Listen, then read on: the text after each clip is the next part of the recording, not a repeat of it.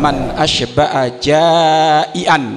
Mereka orang yang senantiasa mengenyangkan orang-orang yang lapar.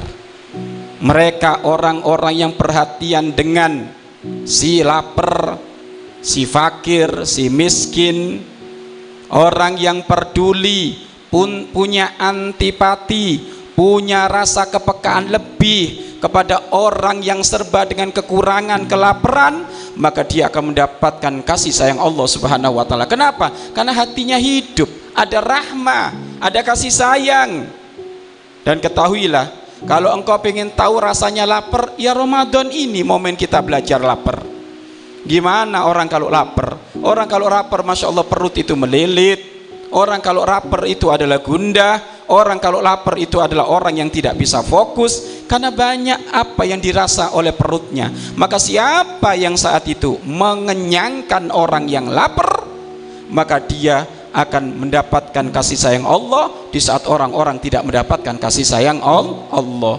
Apalagi kalau ternyata dia memberi makan kepada orang yang lapar gara-gara puasa. Kalau di sini orang lapar secara umum, lebih-lebih orang yang lapar gara-gara berpuasa, berpuasa, pahalanya juga sangat besar. Kasih sayang Allah akan ia dapat saat itu. Maka ayo Mungkin dirimu termasuk orang yang diberi lebih oleh Allah di dalam urusan harta. Bangun kepekaanmu dengan sesama. Bukankah di balik hartamu, hartamu itu ada titipan untuk kita mikir orang-orang yang melarat.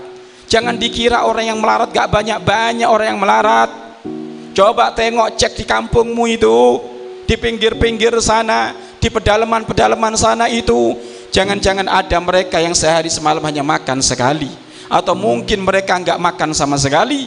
Maka ketahuilah, jika ada orang kaya raya tidak berbagi dengan hartanya itu kepada orang-orang yang kelaparan seperti itu, maka khawatir dia jauh dari kasih sayang Allah khawatir dia jauh dari rahmatnya Allah subhanahu wa ta'ala. Ayo kita bangun kepekaan dengan sesama.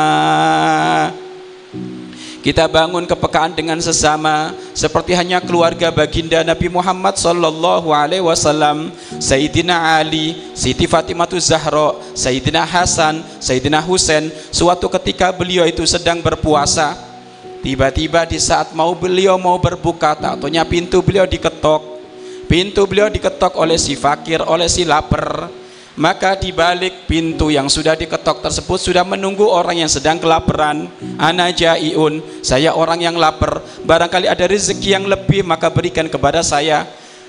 Maka saat itu Sayyidina Ali dengan Siti Fatimah Zahra, Hasan dan Husain badal itu adalah menu yang dipakai mau buat berbuka karena melihat ada yang kelaparan mereka semuanya sepakat untuk dibagikan inilah keluarga orang-orang yang dipimpin dengan dengan kasih sayang Allah. Inilah keluarga ahli surga Allah.